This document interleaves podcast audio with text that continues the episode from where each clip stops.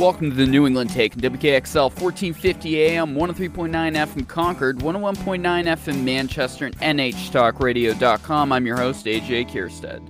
Be sure to check out NHTalkRadio.com to get all the back episodes of the show and links to our podcast feeds. Uh, you can find the New England Take on all your favorite podcast platforms, including Apple, Google, and Spotify. Excited to have a returning guest to the show, uh, Kathleen Murphy. She's the superintendent of the Concord School District. How's it going? Oh, it's great. Thank you for having me.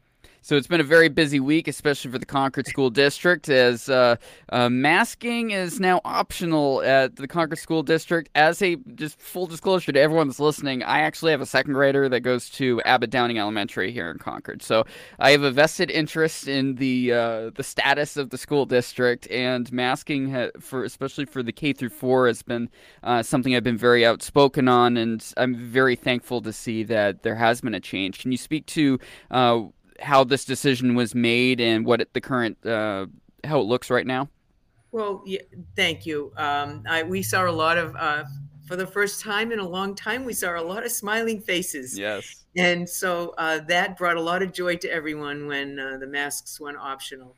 Uh, right before February vacation, as you know, the uh, Department of Health and Human Services came out with some recommendations uh, supported by the governor's office as well as the Department of Ed, um, indicating uh, the mask. Uh, there was there should not be a mask mandate. That we should um, uh, have options for families and parents to decide whether the youngster should wear a mask or not. we certainly um, knew that that was going to um, happened. Uh, we had no, there was there was really no decision making there. We had a requirement to do it, and we have been very good about following the guidance, following recommendations through this whole two years of this pandemic. So that fit very nicely. It was interesting though. We still had a few days of school. So we had Thursday, and when we had Friday, Friday we lucked out because it was a snowstorm and we didn't yes. have school.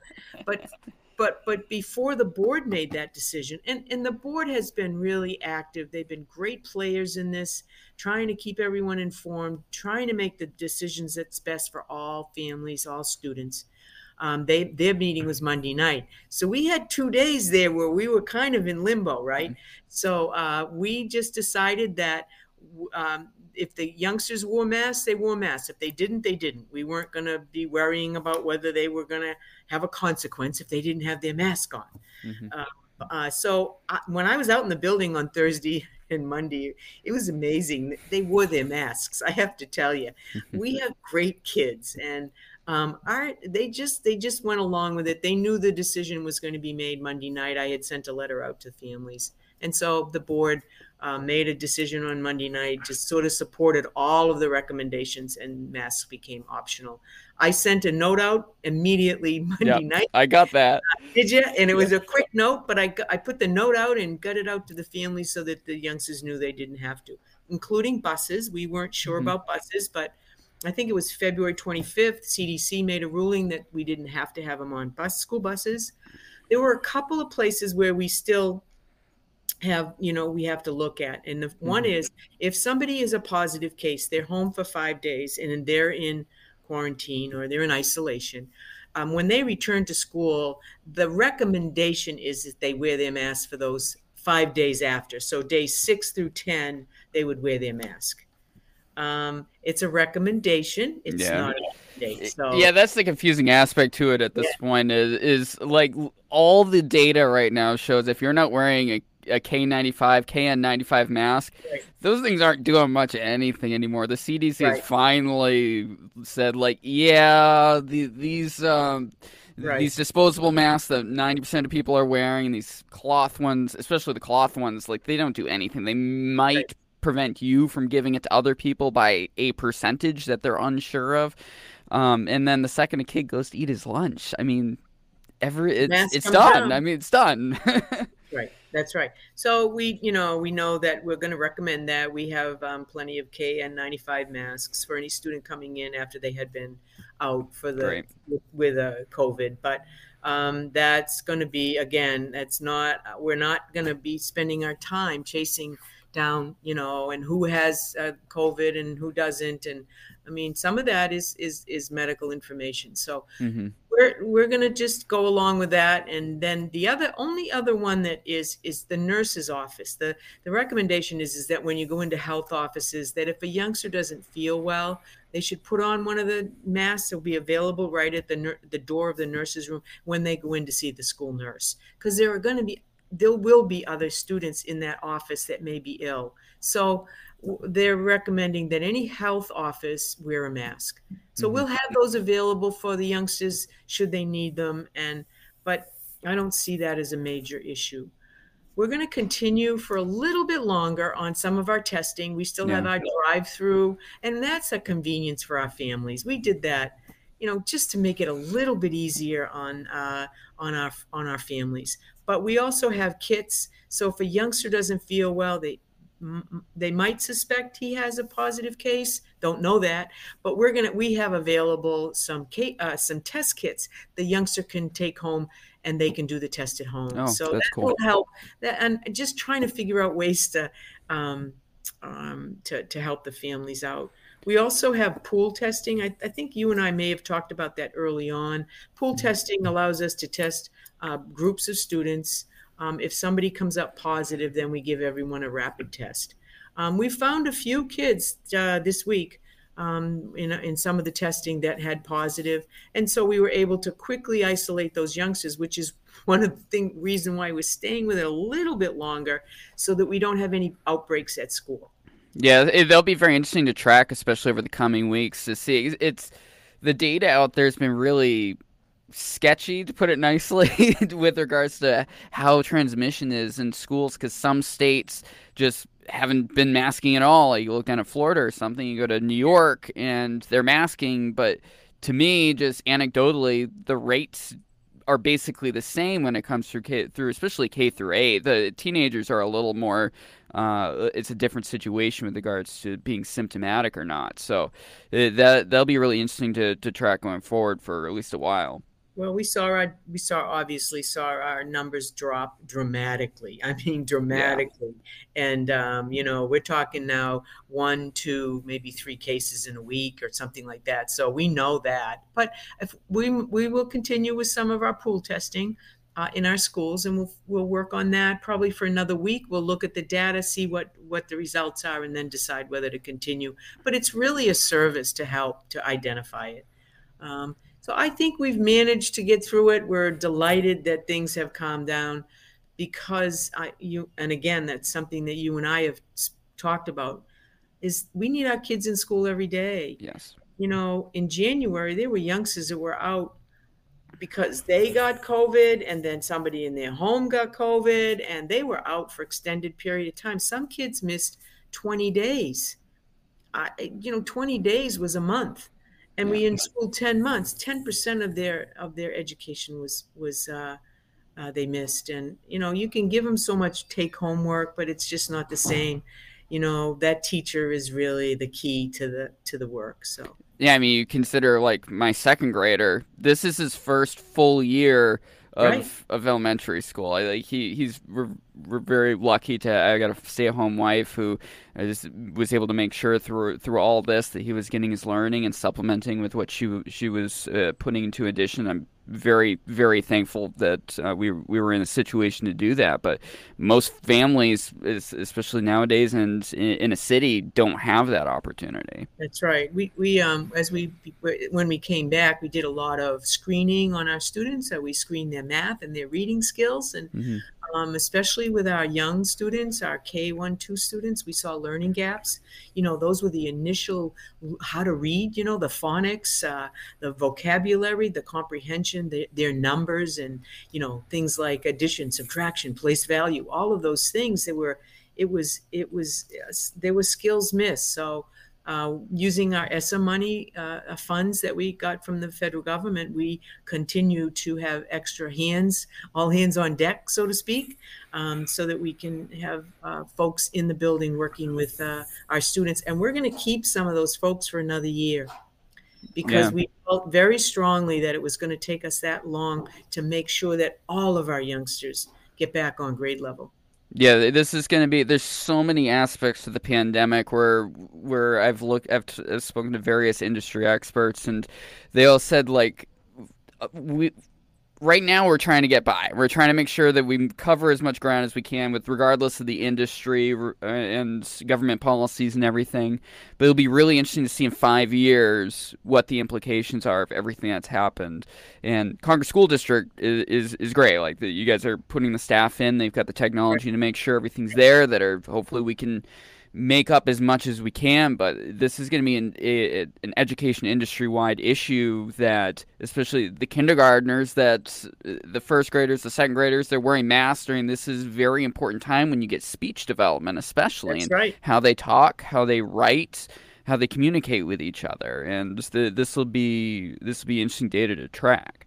Yeah, and we will, and we do that anyway. You know, we track student progress, so that's gonna that'll help us. The other the other side of that, of course, is you know the kids had been isolated away from their peers, away from social interactions. So we're also doing a lot of work in that area. You know, just just good make helping them with good decision making and um, and all the social emotional things that come into play when you come to school you know and learning learning to walk down the, the hallways and not just run or in not you know they, all the simple things that you don't think about you know how is it to carry your lunch tray and, and your milk at the same time? And I, I know people don't think about it but all of the kids missed a lot of that. And so mm-hmm. we're re, re, you know we're having to reintroduce many of those skills uh, but I, I, we've seen great progress. Um, what we do in the district, we run these data meetings. So we had one in the fall. I've got uh, seven more scheduled uh, in over the next week, uh, next two weeks,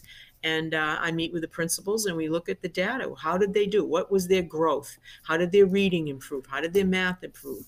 Um, I look at discipline data. Um, we also look at attendance data because those are all the things that are going to help us as we move forward. Uh, I'm assuming you interact with other superintendents in the state to some extent. I mean, are you are are other, especially more rural communities, going to be able to do what the city is able to do with this? Yeah, well, we're very fortunate, as you know, in the city. We, you know, we have a school board that's been very supportive, um, and in terms of um, anything that we needed to support our our students and our families. And so we have, you know, uh, staff. They supported a. We have a, a new homeless liaison. It was a grant, but we have a new position to help us support our homeless. We've we've discovered uh, a number. Our numbers have increased in that area. Uh, they've also we also have a director for student wellness, and um, so she's working on all the social emotional, um, working with our uh, all grade levels and our staff. Uh, so we're very fortunate in that respect, and the resources are available to us. And in the city, we have a lot of partners. Right. You know, there are there are organizations throughout the city that step up time and time again to support our schools. So I, you know, I, in some ways, the rural districts really struggle because um, because they may not have the resources at hand like we do in Concord. Mm-hmm. Well, send them my way. I'm more than happy to promote them as much as I can. Yeah, I think it's yeah. very important. It's, we're, we are very lucky, especially in being in the capital city. There's so many lobbying organizations that yeah. actually have, uh, that actually do outreach work in addition to that. So um, so that that's that's great to have those resources. Um, so. Uh, another huge thing that the pandemic brought to light is technology gaps when it came to K through 12 education, uh, resources available. The university stepped up with their iLearn program, so uh, they're slowly starting to get schools that are switching over to use Canvas. So there's a legitimate learning management system. I mean, what are some takeaways that the Concord School District um, ha- has? Uh, has observed at this point and looking forward are there some plans to further implement um, online resources? Well you know they from the from the very beginning they were you know they had a robust plan to address all the technology needs across the city. You know and we were very very sensitive to the fact that we knew that some folks you know had resources at home and others didn't. So we had to be sensitive to that. What does the, their internet look look like so you know we worked with comcast and made sure that people had internet connections uh, we used things like Kajeet which would you know give them instant uh, internet access. Um, if somebody didn't have computers or the uh, the uh, the wires and all the things that you need, they ran the buses out to the to the neighborhoods to make sure that um, folks had that. Uh, I think we learned a lot about the effectiveness of remote learning. We clearly know that some youngsters did did very well with remote learning. Um, but there are other youngsters that was really a challenge for. So remote isn't the answer for education, um, but it's um, it's an alternative. It's a it's something that can be useful uh, when when necessary. Uh, we also learned a lot about materials and what to use. So this year in our budget, we're better able to budget for those kinds of applications that will be helpful for as learning tools. The, the our students are very adept at, at technology. I mean, mm-hmm. they're incredible, really, when you think about it. So um, I think we th- that. Uh, the, the gaps are, have really closed in terms of uh, their ability and quite frankly so haven't our teachers. You mm-hmm. know there were a lot of teachers that weren't uh, initially weren't very comfortable with that. I mean that was a whole new game for them. You know they're face to face they interact in a very um, uh, close way with their students. And so having to um, having to interact over a screen was really hard. They had to learn a lot. I mean and then they went from um, asynchronous just posting um, material to having you know uh, Zoom meetings with mm-hmm. the youngsters, um, and then they they went one step further where they had kids at home and then they had kids in in face to face. So they went through an incredible transmission uh, transition in what 15 months. Yeah. Um, and so, but those skills stayed with them. Right. And now they're very adept. So it helped. Not only did it help our students, but it helped our staff. How are you going to uh, be able to expand on that going forward for professional development or other ways for teachers to continue to learn, especially as this technology is continuing to change? Think back to what Zoom looked like two years ago. They've got so many. They've been all these yeah. online services have been poaching each other's resources over time to really right. make some more robust right. tools. But uh, right. obviously, they need that training. Well, this year, you know, we really focused on upgrading all of our systems to our routers and uh, mm-hmm. th- that work. So we we are proposing quite a bit to make sure that we can stay up with the speed and internet speed. And and it's important because as these tools change, so don't the needs of the of the internal system, the infrastructure, if you yes. will, of the system. So we're spending some um, some some dollars there to make sure that we can stay ahead of it. We are looking at Canvas. We we um, we we have talked about that. Um, we're on a list to begin to explore what that those possibilities are because you know it's it's an it's an advantage for us. There are some really neat tools that um, would enhance us through grading systems, um, through things like Discovery, Zoom. All of those components are part of the Canvas platform. So we're looking at that. Yeah, that's that's great to hear. Especially, I mean, any parents out there, they're like, like, why the hell do we care about this? I mean, ultimately, when your when your student gets into college, they get into the tech, anything, especially after K through twelve, they're heavily reliant on using Canvas or Blackboard or any of these services. And if you're in New Hampshire, it's uh, it, especially with the university, they're entirely on Canvas, uh, and which means the tech is going to be on Canvas if they're not already. So a majority of the higher education institutions will be using these tools right? And i you know we need to prepare we need to prepare our students for that. And that preparation doesn't start just in high school by the way. It starts right down with our with our youngest students and being able to access the resources that they need for learning. Um, we don't just stand and deliver uh, with youngsters anymore. You know, our teachers are facilitators of learning, and so those um, technology tools are really important. Kathleen Murphy, Superintendent of the Concord School District, thank you so much for joining me today and talking about this and um, uh, for really uh, putting our putting the students forward in the city. Thank you. Always good to see you, and thanks for having me. Yeah, definitely. You're listening to New England Taking WKXL 1450 AM, 103.9 F in Concord and 101.9 F in Manchester. I'm your host, AJ Kierstead. We'll be right back after this.